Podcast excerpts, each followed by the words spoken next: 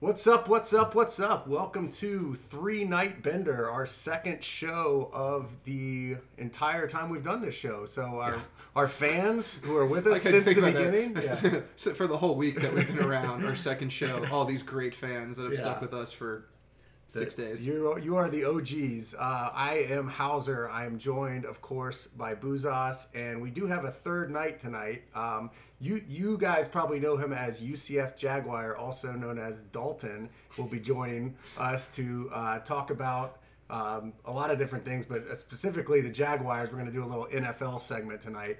Um, on the uh, on the docket tonight, of course, UCF football. We're going to get right into it, talking about the uh, the game last week versus Temple, as well as upcoming games against uh, Houston. We've got the uh, uh, we're going to talk about our local restaurant uh, later on, which I'm Men About Town. That's a nice little segment we're going to have. so I'm excited to hear about that one. And uh, you know, we'll go over some other things going on in Orlando, and uh, and we'll get this thing started. So, uh, Buzos, we got a beer tonight. I'm gonna let you introduce that. We're all gonna be drinking uh, that. we're going to be drinking some Einstök. Uh, it's an Icelandic uh, ale. Usually it's a white ale. This is an Arctic berry ale. It's quite delicious. It's got a really really cool um, Viking that looks very hipster on it because he's wearing some white glasses. As Dalton said, it's a power move, which is very true. If you can rock some white glasses, that's some power right there. But uh, if you haven't had Einstök before, it's actually delicious. If you go to Disney, you can find it in Norway and Epcot. It was actually for a while like exclusive to Epcot because Disney had like all the rights to all the Einstök coming in. That has since like faded, but it's a delicious beer. So let's dine in on it, but gentlemen.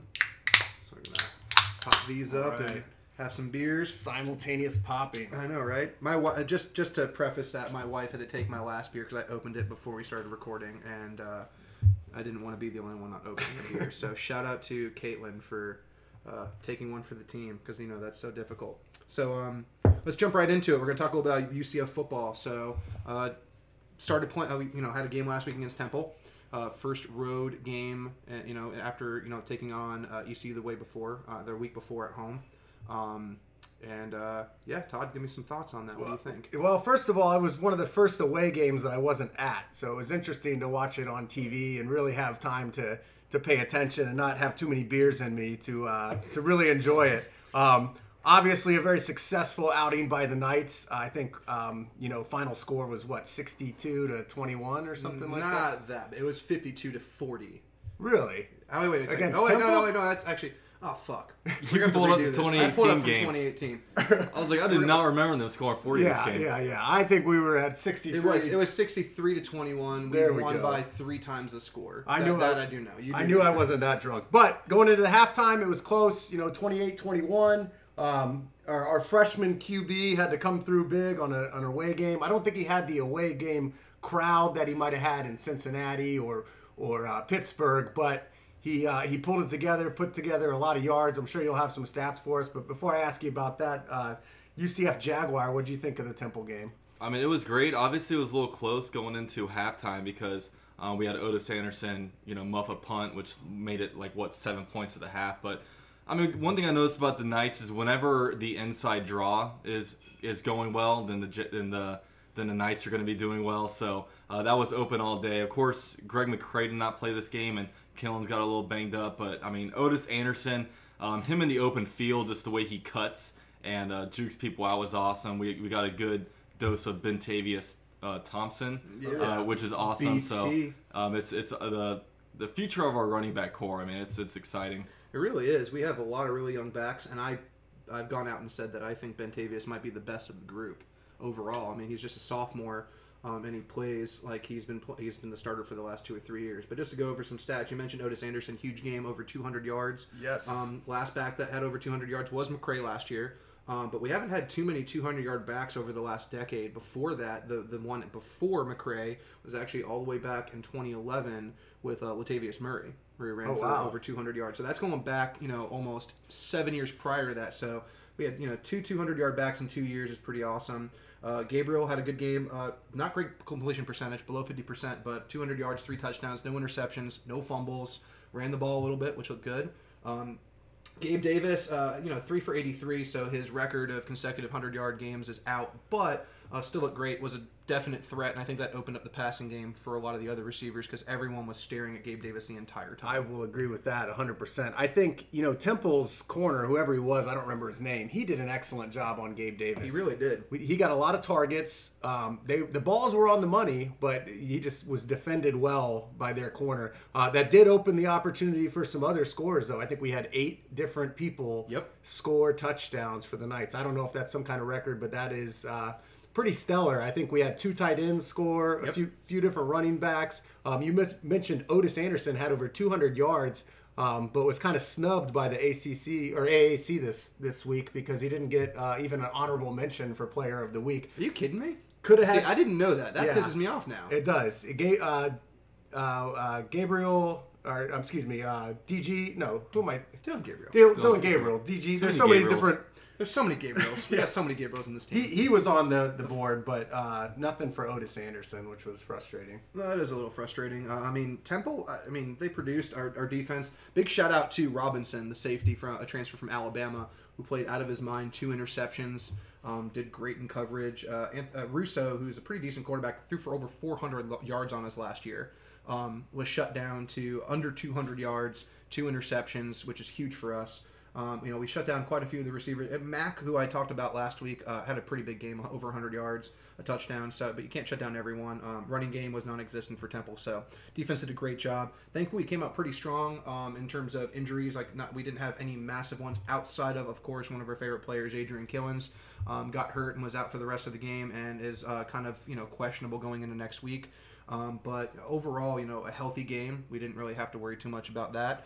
Um, and you know, the performances by everyone was stellar. I mean, we finally put together a total game on the road, which is huge, I think, for the confidence of a freshman quarterback. Yeah, man, and and one thing about Dillon Gabriel is he's been going to the Northeast and kind of playing in big stadiums. Obviously, we lost in Pitt. Um, he didn't play super well over there, and you know he plays in another big stadium, you know, at Temple, and they play in Lincoln Financial Field, which is you know that where the Eagles play. So.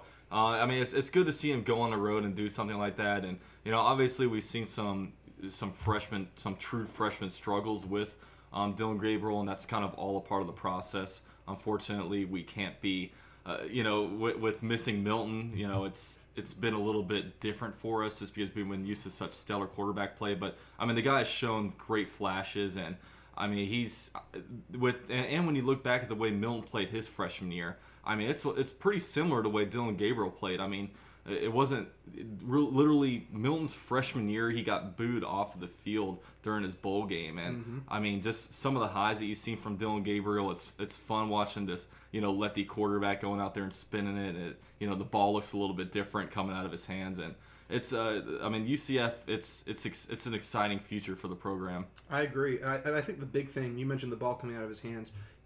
Gabriel's got better velocity than Milton. He's got a better arm. He can throw the ball deeper. He's got a better spiral. Um, and I think that that's kind of one of the reasons why he was recruited by Georgia and USC, and Milton was recruited by one school outside of us with Hawaii. So um, I think that's huge, and uh, he he's got a huge future. He, he just jumps off the film when you see how he plays, and not as exciting. He's not a runner like Milton, and a lot. I think today a lot of fans look for that you know that X factor when it, when the pocket breaks down and someone bounces out and they can get running and you know they're athletic and make people miss.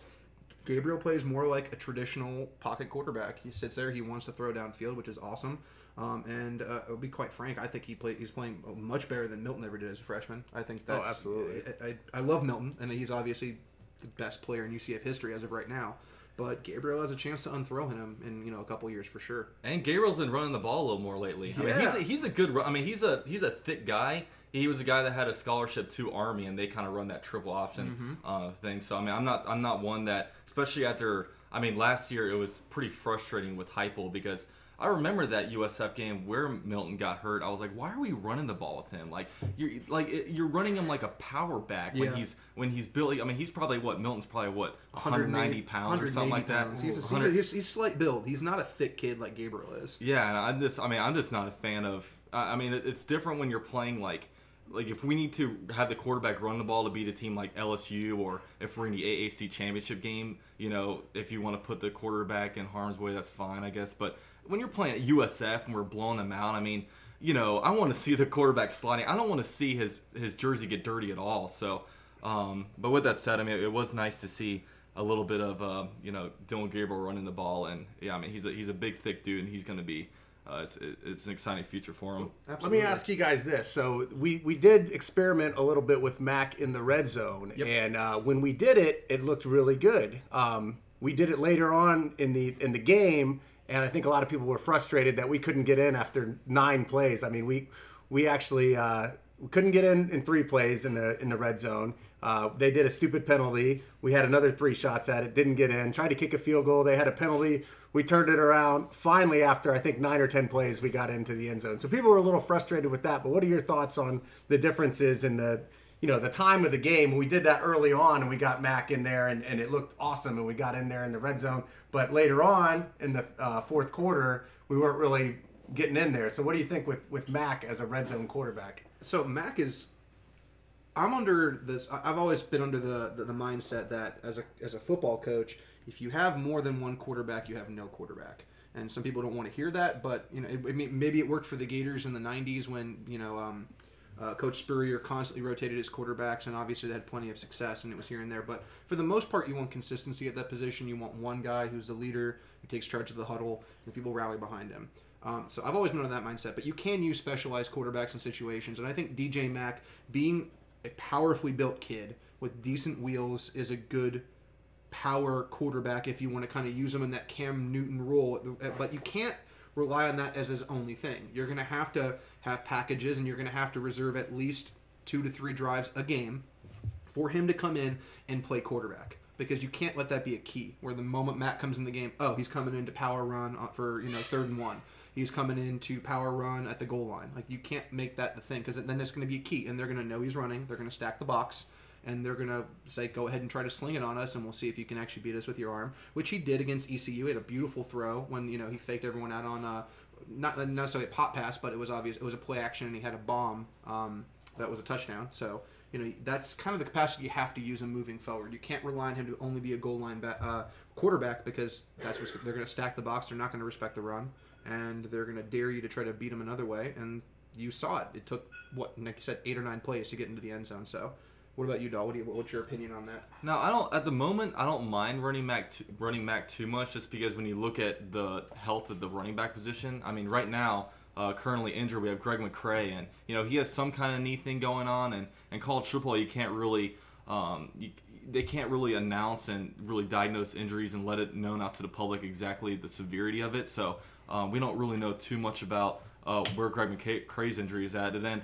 Uh, Adrian Killins couldn't finish the game, so I mean, you're kind of down to two running backs. So Yeah. I mean, um, if you want to go in there and honestly, like against a team like Temple, when you're whooping them, I don't mind going in there and just kind of you know running it to the back like that and just like kind of running up the middle. Then you know like back back in like 2006, I believe it was when Tim Tebow was running it with uh, with the Gators. I mean, every time Tim Tebow went in there, he just ran the ball the middle, ran the ball up the middle, and then he eventually set up to a situation where you know he fake ran up the middle and he did his signature Tebow jump pass, and then it, it led to a touchdown. And I mean, honestly, uh, when you're in a situation like this and everyone's like, all right, this is going to be a you know run play, obvious run play with Mack, uh, if there might be a close game that comes up where they do, you know, they, they pull out something like that. So and, and everyone everyone kind of knows about uh, Mack's throwing ability. You know, we've seen him do it in the past, but um, I mean, I, I don't really mind it too much. So, I mean, we do have a couple kids, local kids, which is also pretty awesome, that are going to have some opportunities. Like I said, we're down to two backs. And we got two good freshman kids. We got um, a kid who's actually right up the road, Demarius Good from uh, Lake Brantley High School, so over in Altamonte, Altamonte Springs. And you've got Trillian Coles, uh, a redshirt uh, freshman who played over at Bishop Moore. So, I mean, those kids are going to obviously get their opportunities. I believe I saw Coles running the ball in the fourth quarter um, a couple times. So, uh, they're going to get their chance to prove what they can do. And now's a good time for them to do it with, you know, like you said, a dinged up backfield. Yeah, if we're gonna get injured anywhere, running back is the place to do it. We, Yeah. We're loaded this year. You know, we're down to two, but there are two hell of good backs, man. Yeah. I'll take I'll take Otis and uh, and Bentavious any day of the week, man. And they, they looked great this weekend. Um, you, you were talking about the jump pass. There was somebody, some team that failed at a jump pass this this week. Did you guys watch any college football uh, highlights? I can't remember what team it was, but somebody did a jump pass and threw it down at the, the feet of the receiver, and the other guy, the other team, just it caught it and ran it back. There was a couple of plays like that this week. Kansas, um, did you see when uh, Kansas uh, uh, missed the field goal? Or no, it was blocked, and the guy picked it up and started running it back, and he tried to he pitch it to his it. buddy, Yep, yep. and they got another shot at the field goal. Friggin' lucky Les gets another win for Kansas. I mean, Yep. Freaking A. Well, let's look ahead the next week. We're this week actually. We're going to be playing Houston at uh, UCF. We haven't played Houston in a couple years now. We've had some battles with them in the past. Uh, what are we looking at uh, against this Houston team this year, Booz? So Houston's actually a team that's kind of an enigma at the moment. Um, Dana Holgorsen, their uh, hugely like ba- basically recruited coach, um, bought out at West Virginia. He, he, he, was at West Virginia for years. Really made that an offensive powerhouse and made them a national power. Um, after Rich Rodriguez eventually left. Um, and he's brought in to kind of turn around Houston. That was the big name. They paid him a lot of money to really bring this program to a new height. And so they're basically, I mean, people are saying they're, they're tanking, which I don't know if tanking is the right word to use because there's nothing to get out of tanking. But they're definitely using a system where they're uh, redshirting a lot of their older kids. Because, you know, if you follow college football, redshirting is usually something you reserve for a freshman or a sophomore when they've got upperclassmen ahead of them and it's time for them to develop, you know, at practice and, and retain eligibility. So that way they don't lose years while just really just practicing. Um, and so they have a couple key players, specifically uh, D'Eriq King, who is one of the most electric quarterbacks in the nation, who chooses to redshirt after three games for Houston um, in order to preserve his senior year, so that way he gets another year in the system. People ask me, "What's the point of that?" Well, he still gets to practice with the team. He still goes with the team. He watches all the games. He watches all the film. So it's a year for him to lear- learn uh, Holgorsen's system and really master it and get an opportunity to compete for a national title next year. Because I think that's what Dana's really looking for. Is he's looking. But what is the chance that King comes back to Houston next year and doesn't use this as uh, a year to? I mean, he's already a senior, so he's probably going to graduate. Why isn't he going to go to an Oklahoma or a Ohio State? Well, obviously not Ohio State, but a, a big team that's losing their quarterback. King is a proven, solid quarterback that can help out any team that's close. Why is he going to come back to Houston? Why do you Why do you think? I mean, to be honest, there's no guarantee he will, and I don't know if he will. Uh, he has the opportunity, like I said, he's going to graduate, so he can transfer to any school in the nation he wants, and he won't lose any el- eligibility. He's a grad transfer; he can start right away. That's what happened with Wimbush for us. So he could most certainly leave and say, "Screw Houston! I don't, I don't like you, Dana. I don't know you. You didn't recruit me here. I can go to Oklahoma and go win the fourth Heisman in Oklahoma in a row if, if he really wanted to." Um, so you know, he definitely could do that. There's no doubt about it. Um, you know, we'll, we'll see how that plays out. But that's just kind of like the thought process. People ask, why are these kids redshirting and basically like tanking the year? Well, because they lost a couple games early in the season. They obviously weren't going to go anywhere with their season on a national level. And I think Dana Holgorsen's trying to pitch to these players, stick around another year. Next year will be our year. Um, and he is a good recruiter. He, he's br- he brought some athletes to West Virginia, so he knows how to talk the talk. He's got a good system. Um, and Houston is trying to make themselves a premier school. You know, they're, they're trying to compete with UT and Texas Tech and you know some of those big powerhouses out there. So uh, I think you know bringing him in was the first step into doing that. So we'll see how that plays out long term for them. But you know that's kind of where Houston's at today. But let's you know getting away from you know the whole redshirting situation where they had uh, D'Eriq King and they had a pretty decent um, receiver that also he was a freshman. Uh, but there was a receiver that decided to redshirt as well, whose name um, was Keith Corbin. So both of them are out for the year because they're redshirted. But you know, you got some decent playmakers for Houston. Um, I, I don't consider them necessarily a threat to us in terms of you know beating us. Uh, I think we're gonna give them a good beatdown. It's at home. It's a pretty popular game for us with this with the space game. We'll talk about the uniforms here in a second.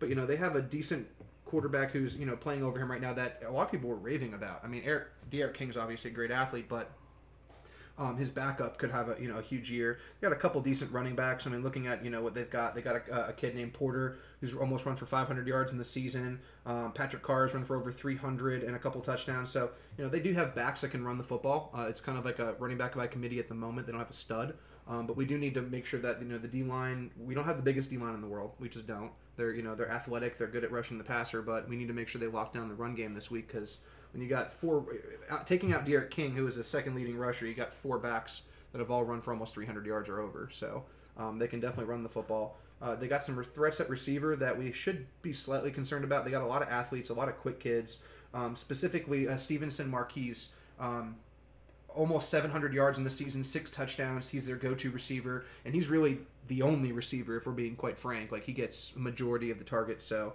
um, we just got to make sure that our DBs are looking out for him. And if, if we blanket him um, and we shut down the run game, it's an easy win. Jaguar, what are your thoughts about this Houston game coming up? Uh, all I know is whenever I check Houston on the on the scores, they're not really doing much. And I mean, at the beginning of the year, this is a game where you know, obviously going into the year, we're used to kind of undefeated te- undefeated season. So it's like, man, this could be a team that might be ranked. It could be, you know, it's a marquee name. Yeah. You know, a lot of people, you know, outside the AAC, if you're, you know, a Big 12 or Big 10 or SEC fan, whatever you are, you know, one of the teams that you've heard about in the uh, in the AAC is Houston. But you know, it's kind of a shame they're having a down year because um, it'd be nice to be playing a you know team that's um, a little bit better. You know, obviously you got a couple good teams in the on the other side of the conference with SMU and Memphis, but uh, I mean, with this game, I mean the the the offense should take off on these guys, and I mean we should. It, it's I think it should be a similar game as ECU, where or not E- or ECU or Temple, where you know it might be close in the beginning. We just pull out in the second half due to just us being way more talented than them. 100% agree. Yeah, Absolutely. Houston, Houston at the beginning of the year when I bought my season tickets, that was a marquee matchup. I was ready for that. I watched them early on. Um, they lost their first game to I think it was Oklahoma. Uh, Oklahoma looks amazing this year, but they actually just dropped a game. They got dropped game to Kansas State. Yeah, It yeah. has not been good since like 2003. Well, No. they're due to one of those losses a year. They really are. They, they, they, they drop. That's the Big 12. Any team in the Big 12 is due to just randomly lose a game, which would be great for us to join it since, you know, we can randomly lose to Pitt. So we'll just fit right on in with the Big 12. Make that happen. But so Houston, you know, we've had battles with them in the past. I mean, some of our best games being in this conference have been with Houston. We haven't played them for a couple years. They've been tough. You know, like you said, they got a new coach this year. So I think we were all looking forward to that game. And then when we found out it was the space game, and we know we know that the you know the the relationship that the cities have had with the space program it was it was set up to be the coolest game ever i still think it's going to be an amazing game but we got a 12 o'clock kickoff time instead of a night game which it should have been um, houston like you said has pulled some of their players uh, so the the luster is not as great as it could have been. Um, but you know i'm going to go out and do everything i can as a ucf fan and that that includes tailgating I was um, getting absolutely hammered before noon. 7:30 Absolutely. shotguns. yeah. So that, that's uh, go ahead and talk about tailgating. Yeah, That's ta- the thing so that you do. tailgating, you know, it's been we've had some night games this year, which have been good. You know, you could get out there at noon and tailgate for six, seven hours, and then and then roll into the night game. Um, this week, the game is at noon. It's an early game, so tailgating on campus doesn't start until eight o'clock. Um, I believe you could probably set up outside of Millennium uh, Millennium Mall. What is it called? The uh, Mall, Mall, Mall of America. Mall yeah. of America. Mall of America. what is that? Uh, The memory mall. Memory Mall. Memory Really? Mall. T- is that how old you are now? Yeah, well, you I can't could- even remember. I'm not gonna lie, I blanked a little bit too. So you, you can set out up outside of that time zone if you're just going to do breakfast. You can't drink anywhere on campus until I believe eight o'clock. Um, but uh, it's it's not as long of a tailgate, so you're going to have to get there early. You're going to have to set up, get your breakfast stuff ready, um, get your breakfast shots going. I know Buzos is always pouring breakfast shots. Those Irish breakfast, Irish breakfast shots will be my weekend drink choice. Uh, the boo, uh, what we call this, the boozos tailgating drink choice of the week. Um, Irish breakfast shots. If you've not had one before, you get yourself a bottle of Jameson, you get yourself some orange juice, and you get yourself some uh, butterscotch schnapps. Okay, take some orange juice, add some schnapps to it. Um, and mix it in there because that schnapps is going to give you the uh, the taste of like uh, like bacon, like syrup. And you take the Jameson, you take down the shot, and it tastes like you just had a uh, little bit of a breakfast. You got some bacon, you've got some orange juice. It's quite delightful. I'm So definitely looking forward. I think to this it. is the point in the podcast where people pause it and they go out and get their stuff and they come back and they re-listen to what you just said. They should. And they just, they're just hammered the second half of this podcast. Um, so also, like you know, we, this is a space game. So what's come with the space game in the past is space uniforms. Yes. Which you know have been progress. They have progressively gotten hotter and hotter every freaking year. Uh, I'm super stoked for this year. So just kind of like the touch base on the uniform, which if you haven't seen it yet, you're clearly living under a freaking rock, and you need to go on the internet and Google UCF space uniforms. Um, revamp the helmet. Last year we obviously had a black helmet, and they had the kind of the moon logo on the side of the helmet, and they had a cool. We added a new color. Um, which is Canaveral blue, a light blue color. People are like, "Oh, why are you adding light blue?" It's supposed to be specific to Cape Canaveral and you know the color of the ocean, everything on the horizon. But you know we have these awesome moon helmets that reflect the light and dark sides of the moon. So half the helmet's the light side, the other half is the dark side. Um, the number on it's three two one. So when people look at that, like UCF has got this really cool thing where they kind of gave all of their players helmets that have their area codes on there, which I think is an awesome way of recruiting. Um, kind of you know rep their hometown and everything like that. But uh, the three two one represents the Space Coast, where you know uh, Cape Canaveral is located with. Um, with the Kennedy Space Center, which is you know what we were created for. If people don't know the history behind that, reason why space game is cool is because UCF started as Florida Tech. We were built to subsidize the space program, so that's what we're all about. Is we're space. We're more important than Kennedy, uh, than Houston when it comes to space, in my opinion. So there's that. Um, but our uniform uh, got awesome constellations all over the numbers, which is slightly different from last year. Um, now we actually have them built into the black numbers, and they're supposed to represent um, the you know different constellations that have meaning to us. So like we have Apollo, who is fighting um, uh, Taurus, I believe, right? Isn't that the, those are the two constellations fighting each other? You're looking at me like you don't know what I'm talking about. Yeah, man. Dude, I'm- I don't know these constellations. Really? bro? Come on, man. I know So- the Big Dipper, Little Dipper, Orion's Belt, and other than that, you point at what I'm looking at. Well, The North Star, I'm, maybe? I'm Greek, so I'm supposed to know this shit because that's what we would do is we look in the sky and make up stories and stuff. So you got a guy who's fighting off like you know f- who's trying to like defeat Taurus for victory. You've got the Pegasus. So if you look at the UCF normal uniforms, we got the uh, the academic logo on our shoulders, the Pegasus. That's replaced by the Pegasus constellation in the sky. That's uh, after a Greek mythical creature. Um, we got these awesome USA print on the side of the legs. It's supposed to represent the bottom of the Saturn rockets for the Apollo 11 uh, launches, which is really cool. And um, overall, I mean, there's different other things part of the uniform. Like there's a different uh, representation as uh, with uh, coordinates that show the 50 yard line of UCF and how that lines up with the launch pad over in Kennedy Space Center. So a lot of really cool, deep meaning things on this uniform that I think people need to look at. I think it's personally the most unique uniform of this year. We'll obviously see how that plans out because a lot of bigger schools like Ohio State, LSU, uh, Florida have been like you know getting more into that uniform game like you know we and, and, before us Oregon did. So I think that's pretty awesome. Um, so again, if you haven't seen that yet, make sure you go check that out because it looks absolutely fire. I give this uniform five fire emojis for the week. and out of All five. So it's gonna it's the best looking uniform. We were college waiting football. for that rating. That's my rating We for pre- this we preemptively talked about it last week, but you We said you would release your rating and a perfect score, five out of five five. out of five. It's not even close. And I've already given my thoughts, but UCF Jaguar, what do you think of the uniforms this week? The I- space uniforms. I mean, with me, like with me in uniforms, I am a big uniform guy, um, and I, I'm I'm a fan of uniforms that are a lot more like simple based. So like I, me- I remember the space uniforms last year. I wasn't a huge fan of them just because I, I thought the blue was a little bit forced. I thought it just looked kind of weird. But I mean, this year, these helmets look freaking awesome. They the really fact that they're literally like a moon, and I kind of wish the UCF logo wasn't on there, so it was just like a straight moon all around. But um, I think I, I think they they knocked out of the park with the helmets, and I think they did good with the you know and the blue in there. The the constellation on the numbers, I mean, I could I could give or take on that, but I, I understand the whole theme of it, and I mean I, I think UCF's uniform game is awesome because we switch up our uniforms every game, but it's not like Oregon where it's like just so it's wacky tacky every week. It's they have a new uniform every week. Yeah. Every single week, which is insane. I mean, I mean, I, I mean, would, that's I, would, I was telling my brother this. Like UCF is the is the only you know college football team that one week they can look like the New Orleans Saints. Next week they can they can look like the the Raiders, and the following week they can look like the Jaguars with literally the the uniform combinations. So they go from white with gold numbers, then like you know silver helmets, black. It, it, it's really it's really cool the way they do it, and I mean that that was one thing that when you know Scott Frost was brought in and they kind of kicked George O'Leary out, they were like, okay, we gotta we gotta millennialize these, you know, our football team and you know make it a little more attractive. And they got rid of our old uniforms, which were just you know they were they were just basic. They didn't have last names on them. And I mean, honestly, it's a big recruiting tool like the uniform game because I mean nowadays Absolutely. nowadays you see you know these recruits they're taking pictures and their their formal visits you know wearing them and then they nowadays they have their dads wear it with them and Yep. I mean that- it's it's that's always a great look. and and it's a it's a it's just a big recruiting tool and uh, it's it, it's exciting and I, I really love the uniforms and I mean this this space thing it's cool because it's a historical thing for our team and it's a it's kind of a week where they can you know really use their imagination and take off with it with whatever they want to wear and I, I think this this year's the best you know space uniforms I've seen you know in the history of doing this.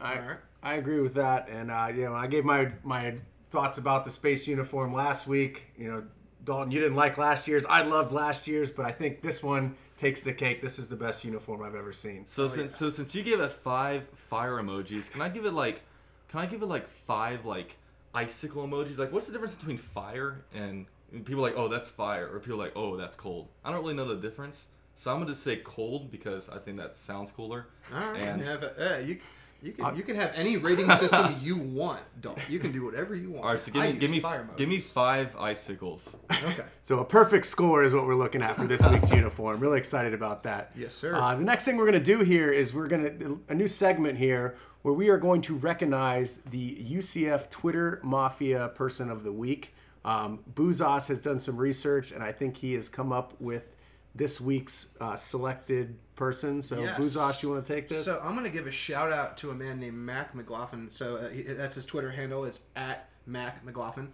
Um, as just just so you know, if you can look him up, because he's got a really cool post that I found. Um, it's at M A C K M C L A U G H I N. He had an awesome post because he got Aaron Evans, former UCF player. You may know him because if you walk around the stadium, you see all those really beautiful murals. That was Aaron Evans. He's gotten into some street art, has done some amazing stuff on UCF campus.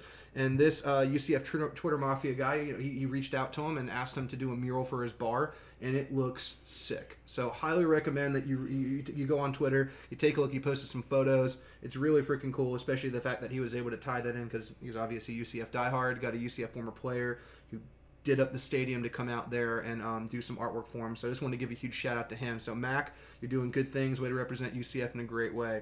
Um, so the next thing we're going to talk about is a small segment we'll do every once in a while. It's going to called Men About Town. Um, eventually, we've talked that you know we want to kind of get into doing like you know YouTube videos with these recordings, so we can actually like you know we can show you how goofy and stupid specifically I can be. Um, and you know, eventually I'm going to have an awesome tuxedo T-shirt and a monocle and a top hat as we talk about Men About Town because we're super fancy. But that's uh, kind of like a little review that we're going to do for something Orlando related because this is an Orlando podcast. So I wanted to do a restaurant review for a restaurant that was actually brought up to me by Todd. He told me to go to this place. It's been absolutely phenomenal. We love it, and it's called Hotto Potto. Okay, it's an, a Chinese hot pot restaurant that you can find off Cimarron. So if you don't know where I'm talking about, open up Google Maps, you fool, and type in Hotto Potto, H O T T O space P O T T O. Um, I'm going to give it an overall rating of 4.6 out of 5. And I break that down into four major categories environment, so where you're sitting around, what's this restaurant look like? How cool is it? Do you feel awesome in there? Um, the taste of the food that you're eating, the selection if you have, and the value. And the only thing that I knocked was its environment. It's, you know, pretty basic. That it's got cinder blocks for, you know, some of the sidewalls where you're sitting down, but um, it's a place where you can come in, you get a big pot of uh, broth, and you cook your meat. And they've got uh, wagyu beef, which I'll let Todd rant about here in a second. They've got ridiculously delicious shrimp. They got, I think, the best wontons on the planet. Those wontons are fucking phenomenal. Um, the taste, I give five out of five. Selection, five out of five because you can order just about anything you want. And the value, all you can eat, twenty five bucks.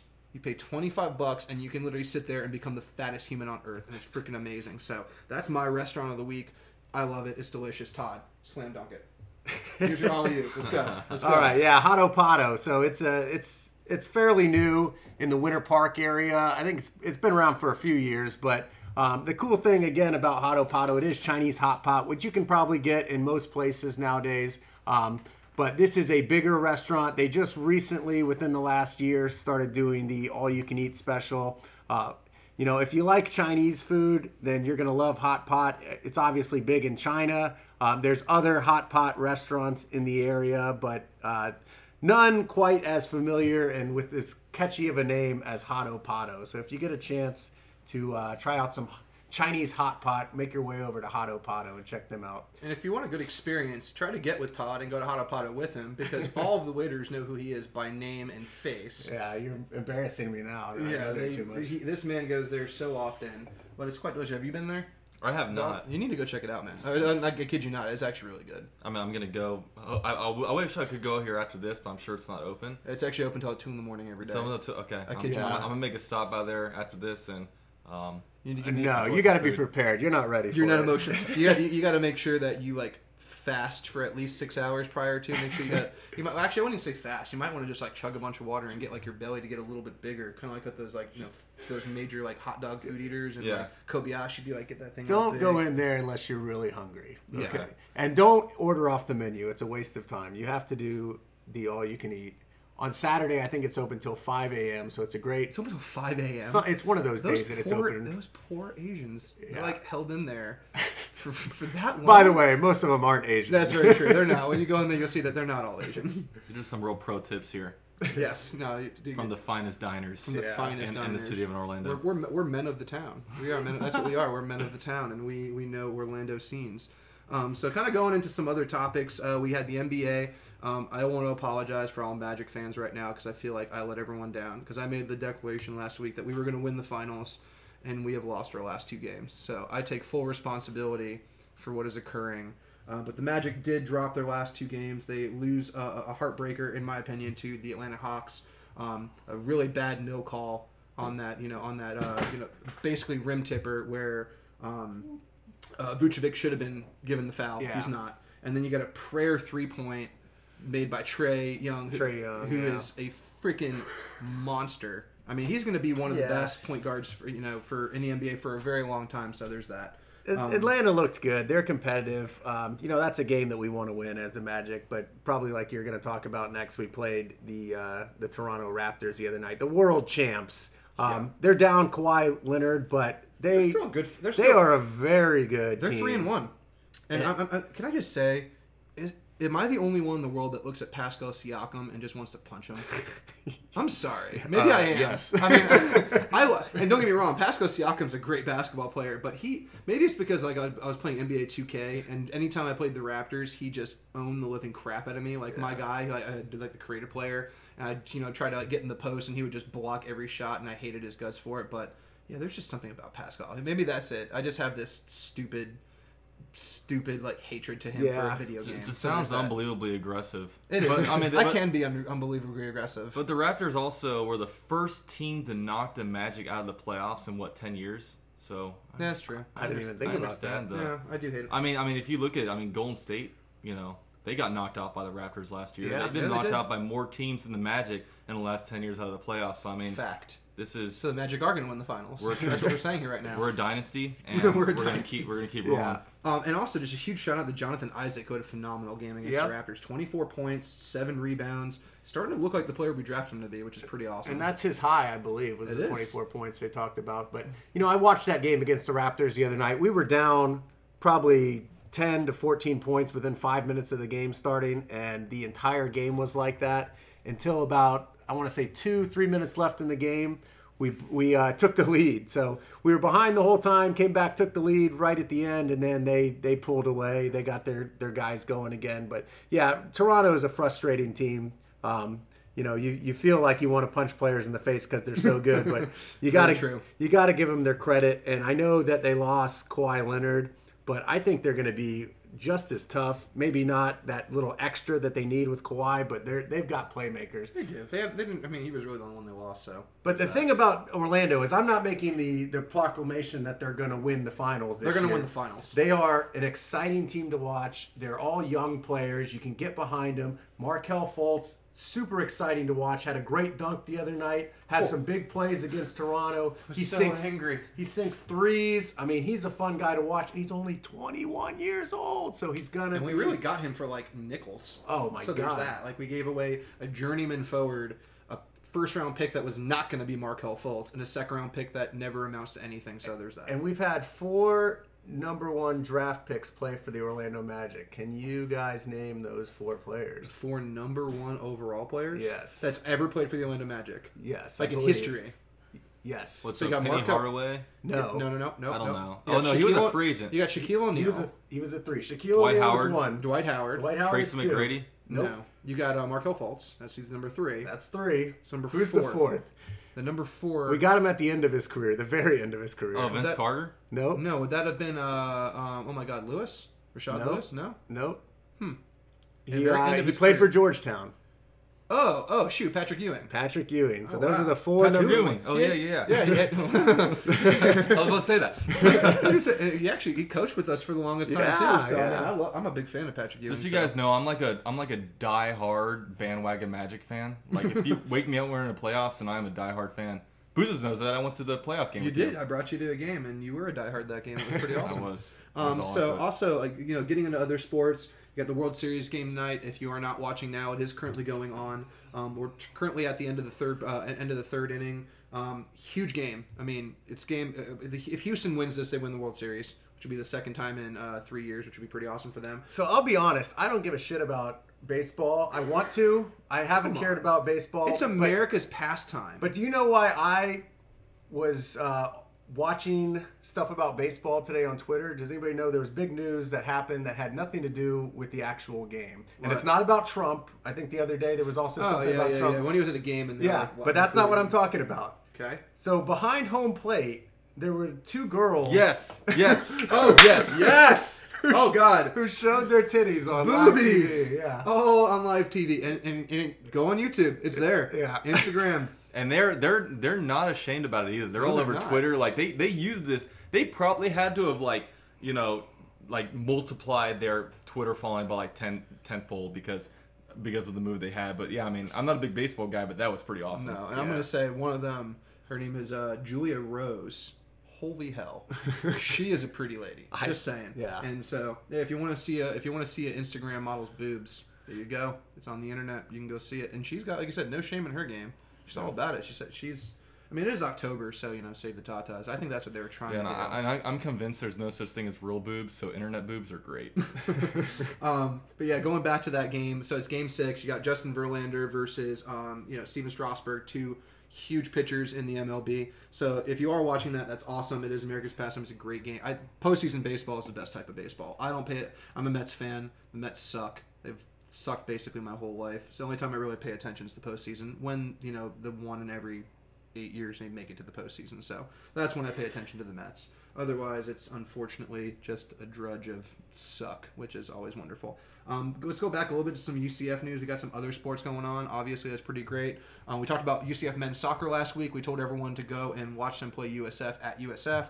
I don't know how many people actually made it out there, but it is a big rivalry game. And, I didn't. Yeah, Todd didn't. I didn't. Pack the house. Yeah. uh, but UCF won. I mean, 1-0, beat a beat an arch rival, which is Hell also yeah. it's also a conference game. So uh, men's soccer continues to build their momentum. They're a top ten team in the nation. So I'm not a soccer fan. I never will pretend to be. Be quite frank, I really just don't. I don't like soccer that much. Disrespectful. But it is disrespectful. I, I know it's the world game, and you know kids will roll up you know balls of wheat in Africa into a ball and kick it around. It's the world game, whatever it might be. But I it's just not I don't I just don't care unfortunately but I do care about UCF so the fact that we're better at other things than just football and basketball is pretty great men's soccer I know I'm sorry men's soccer women's soccer uh, they're playing uh, USF at USF again so if you want to take that hour drive out to Tampa or here's a does does the train go to Tampa yet does the Sunrail go all the way to Tampa No. so you can't do that No. sorry we'll wait another couple years before you can do that but that's gonna be the day when you can get on the Sunrail and get straight hammered and just take that all the way to Tampa and not have to worry about driving. Oh, that'll be great because I four traffic is so back. bad.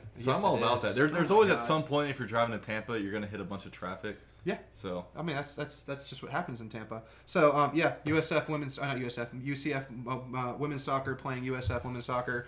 Um, women's I mean our women's soccer team has actually been pretty solid the last few years. They were nationally ranked last year and the year before that. Lost some key players. Um, they're currently nine three and four, which is still a really good record. I mean only three losses on the year. So uh, definitely if you can give them a shout or you want to represent them, they're playing on Halloween, which does suck. So if you don't want to sit at home giving candy to children, you can go to Tampa and watch some soccer.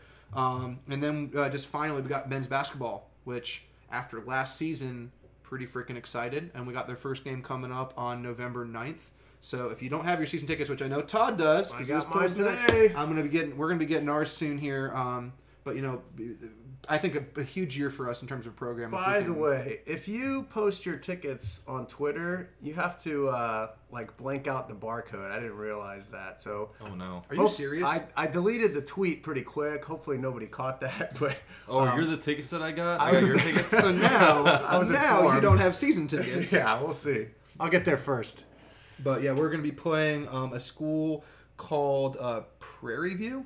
Pure- Prairie View, like our like tech school or I something think like it's that. pronounced Prairie View. Is it Prairie? I'm, I'm not fancy. Like that. Todd, Todd's the other. Uh, uh, Todd, uh, Dalton's the other man around town. So if anyone's going to say fancy words, it's him. Yeah. I mean, I'm he- all he's about dr- it. he don't know he's dressed rather. I'm in like gym shorts and a t-shirt, and this guy's over here in a button up, all plaid, looking gorgeous with his hair done. Yeah, I, th- I look thought we were do- I thought we were doing this at Olive Garden, so I feel a little bit overdressed right now. So whatever. Sorry, no soup, salad, and breadsticks. Nope. But uh, so um, finally, we're gonna get to your specialty. I consider it to be one of my specialties. Todd is a diehard bandwagon fan of this team, and that is the frickin' Sacksonville Swagwars, who are currently four and four. Huge win over the Jets last week, which is amazing. Well, not last week, like two days ago. So is that? I guess that ago. is But it's technically basically last week. last week because Yeah. the last game is last week. So I'm gonna let you start this segment off because this is your specialty. Let's get into it. I mean, th- this is great right now. I mean, the Jags. I mean, they lost two games in a row. They won two games in a row. They lost two games in a row. Now we're on a two-game winning streak, and uh, Foles went down in the first quarter of the first game. I believe he played like ten plays, and I was at the game, and I very well thought the season was over. Yeah. and I was very depressed. But we've got Minshew mania going on right now. Minshew Woo! is Gardner Minshew is four and three as a starter. A sixth round rookie. The Jaguars cashed in a lottery ticket with him, and I mean he's just lighting the NFL on fire not only with his play but also just with his personality. I mean he's brought in Uncle Rico. You've got people you know growing That's out one their of the, that's one of my favorite segments of all time. They've got people growing out their mustaches and wearing jorts out to games. And I mean, I was at the game against the Jets last week, and just seeing him run out of the tunnel. I mean, I'm, I'm not a religious man, but I follow Gardner Minshew. I mean, Gardner Minshew is my new religion. I mean, he went out there, he looked he looked angelic with his hair flowing back. Um, it looked like the Angelic. That's a good word. it, it, it was like almost like the whole stadium was darkened, and there was just a there was just a you know beacon light beam light. beam over him just flowing, and you know it, it it made my nipples pretty hard. So I mean that was that was an ultimate moment for me, and I mean Gardner Minshew's lighting the lighting the year on lighting the NFL on fire right now, and you know Jaguars they play in Houston. Um, this week uh, they're actually playing in London, so Yeah. uh, hoping to go five and four before the bye week, and uh, it's it's an exciting time to be a Jags fan. It really is. Uh, like you said, Gardner Minshew. I recently, earlier this year, made the proclamation that um, he could be the godfather or even father of my kids. Uh, my my wife. I don't actually. She might not have totally consensually agreed to that, but I did Make put sure that out there. consensual. Uh, yeah, we, we definitely make sure it's consensual, but I- I'm sure she'll agree because Gardner Minshew is a gorgeous man. Like you said, he is very angelic. He's got that face. Um, just some other things. Just touching on Minshew. I mean, amazing statistics the, the first quarterback, rookie quarterback, threw for 13 touchdowns, two picks in his first five starts, or how, how many, starts has? He had seven, no, seven starts, He's at seven now. which is ridiculous. I mean, that's a, that's a phenomenal statistic. Um, he's light on his feet, moves the pocket really well. People talk about, you know, we do have, fortunately, as a, currently a backup right now, uh, a Super Bowl MVP winning quarterback, you know, who won, uh, Nick Foles, who won it with the with the, the the Eagles a couple years ago. But you know, he's not that type of quarterback. Minshew can make things happen. He's elusive in the pocket. He gets out. He does. He's got a great arm. I know a lot of people in, in the process because this is a kid that led the nation in passing in college at Washington State, and everyone always said his arm wasn't good enough. But clearly that's not the issue because he's making throws on the dime. That pass to uh, DJ Chark last week on that corner route Yeah, the corner was fade. it was beautiful. The thing of it, on a dime, right at just perfectly put, and so he catches the ball out of bounds immediately. It was an awesome throw, and that shows to me that he can make any throw needed in the NFL to be a star quarterback. He's got the personality, like you said. He's amazing. You've got um, DJ Chark having another having a- an amazing season after really being non-existent last year. Everyone thought he was going to be a bust. Everyone called him a bust initially, which is absolutely absurd that you can call anybody a bust after a year. Um, you got Leonard Fournette playing out of his mind. I took him in our fantasy. Both these guys with me right now in our fantasy. I'm going to put it out there. Everyone made fun of me because I took him in the first round. For the record, I did not. And you obviously didn't, but he's mine now. And uh, he has been my best player in our fantasy league. So Leonard Fournette having a phenomenal game, catching the ball out of the backfield, rushing the ball, and our defense is back to being Sacksonville again, having eight sacks last week. Uh, I mean, you got the, the bookend with Ngakoue and, and Josh Allen, the good Josh Allen. Hashtag the good, good Josh Allen. You don't understand that reference, it's because there is a bad Josh Allen who happens to play for Todd's fiance's team, the Buffalo Bills. So, Sevi, if you're hearing this, your quarterback sucks. Um, so we got that, and you know, we obviously. I'm going to quickly touch on this because I think it's amazing. I don't know, Todd, if you've seen this, but you know, last week our, uh, the quarterback of the Jets, Sam Darnold, said that he was seeing ghosts. Um, that was caught on audio, and everyone kind of thought that was hysterical. Became a meme. Everyone was getting on him. So our mascot to kick off last week jumps off. He, he does his infamous rappelling down from the lights of uh, uh, of uh, TIA Bank Field, and is dressed like a ghost, which is hysterical. And then. And they the- also play whenever Darnold got sacked, they would play the Ghostbuster music. Yes. The Ghostbuster music. I mean, they used that to the full advantage. Yes, they did. At the at the two minute warning in the fourth quarter, have a montage of every sack and interception that Sam Darnold has with the Ghostbusters theme song playing. The greatest troll job of all time. I am so proud of my Swagwires. And We- and the and the the butt fumble followed Mark Chan- Sanchez everywhere he went. If if Sam Darnold doesn't turn his career around, then this ghost thing is gonna follow him everywhere. it's going to be great. So we got that. Um, so we'll, we'll touch a little bit on this before you know we start to wrap things up. But then there's the big. We're we're going into a bye week now, and now here's the big talk. What do you do with this quarterback situation? You've got a, a guy who everyone always says, you know, you shouldn't lose your job to injury. That's really, to be honest, it really isn't fair. But life's not fair. But you got a quarterback who, you know, had eight attempts in his first game before breaking his clavicle, and he's out for eight games when we put him on IR. He is a Super Bowl winning quarterback. He throws probably one of the most beautiful passes I've ever seen to DJ Chark in the play that he gets hurt.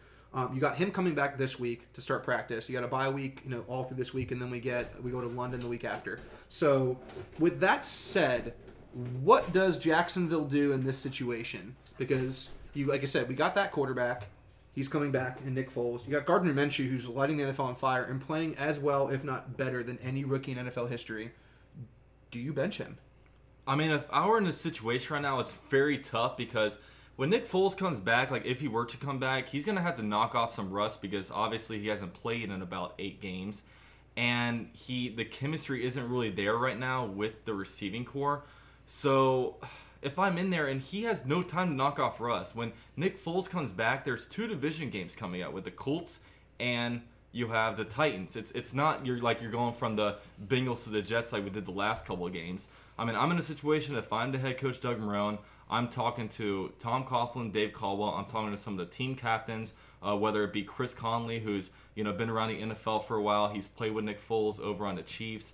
Um, I'm talking to Leonard Fournette. I'm talking to the center Brandon Linder, and saying you know, and, and just getting a consistency on what he thinks people want. But at the end of the day, if I'm making this call right now, I mean, I'm sticking with the hot hand. I'm playing Gardner Minshew. Gardner Minshew's escapability has has been great, uh, and I mean, how much and how much better are you getting if you go from Nick from Gardner Minshew to Nick Foles? You're, what are you going from a top 20 quarterback to like a top 15 quarterback? I mean, what what are you doing? Because I mean, it's not like you're in a situation where the Saints where you're going from Teddy Bridgewater to Drew Brees. I mean, Nick Foles isn't Drew Brees, and I mean, at this point, don't look at the salaries. Don't look at how much they're making. I mean, you know, go with the hot hand. Go with the guy that's currently four and three as the Jaguar starter. He's a six round rookie that is outperforming all rookie quarterbacks.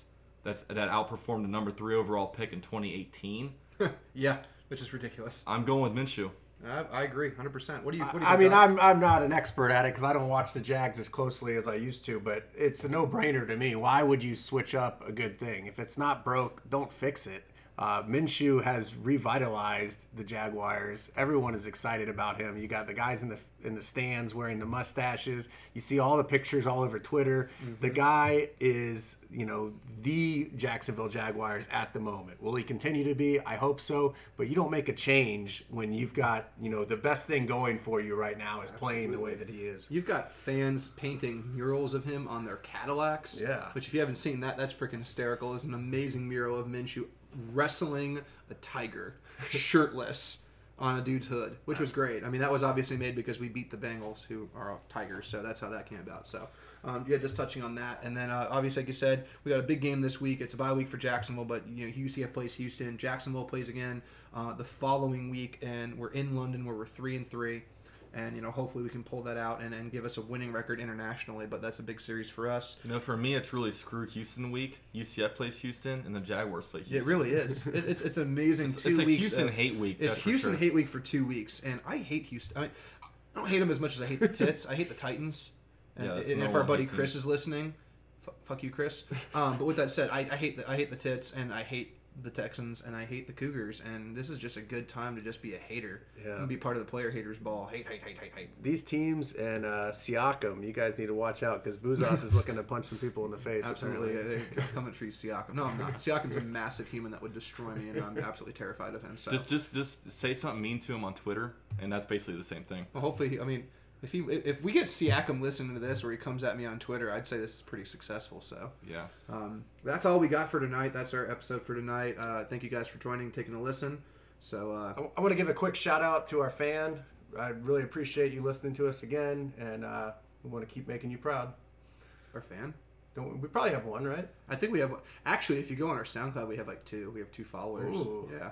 I'll, I'll give a quick shout out actually to also to Sean Bearcat, who uh, he's known as UCF Problems. Um, helped us out quite a bit this week. You know, gave us some advice on things to do. He has his own podcast at uh, One Night Stand. So if you want to give a good listen, it's another great UCF podcast. He's a popular uh, uh, social media uh, dude, so uh, give him a hit up because uh, you know he's he's a friend of ours, and we really appreciate all his uh, help with this endeavor as we get into this. So uh, thanks, good, thanks a lot for listening again, guys, and uh, we hope to uh, give you another good show next week. And thank you. Uh, Uh, Dalton, yeah, Dalton. I, I'm sorry, dude. I didn't even thank you for coming over here, driving all the way here from work, and sitting here and listening to us talk to UCF and about UCF. But thank you for coming out, man. It's, it, was a, it was a good time. Of course, man, it was fun. Love my UCF Knights. Uh, love my Jaguars, and just love love talking ball and, and amongst other things. So And I'll, and I'll give you the shout. Out this I doing videos with you on YouTube. That's and that's really you'll, I'll, you'll see his links and stuff. I'll be posting it with stuff like this. But um, you know, doing a couple of live streams with uh, UCF Jaguars actually got me into wanting to do this because you know having the opportunity to sit down and just talk about football for a little while is always just fun. So it's nice to have you on our show. You know, as you build up yours as well, uh, talking about Jacksonville, and hope to have you on again sometime soon. yeah, man, look forward to it. All right, guys. I hope you all have a good night and thank you for joining us.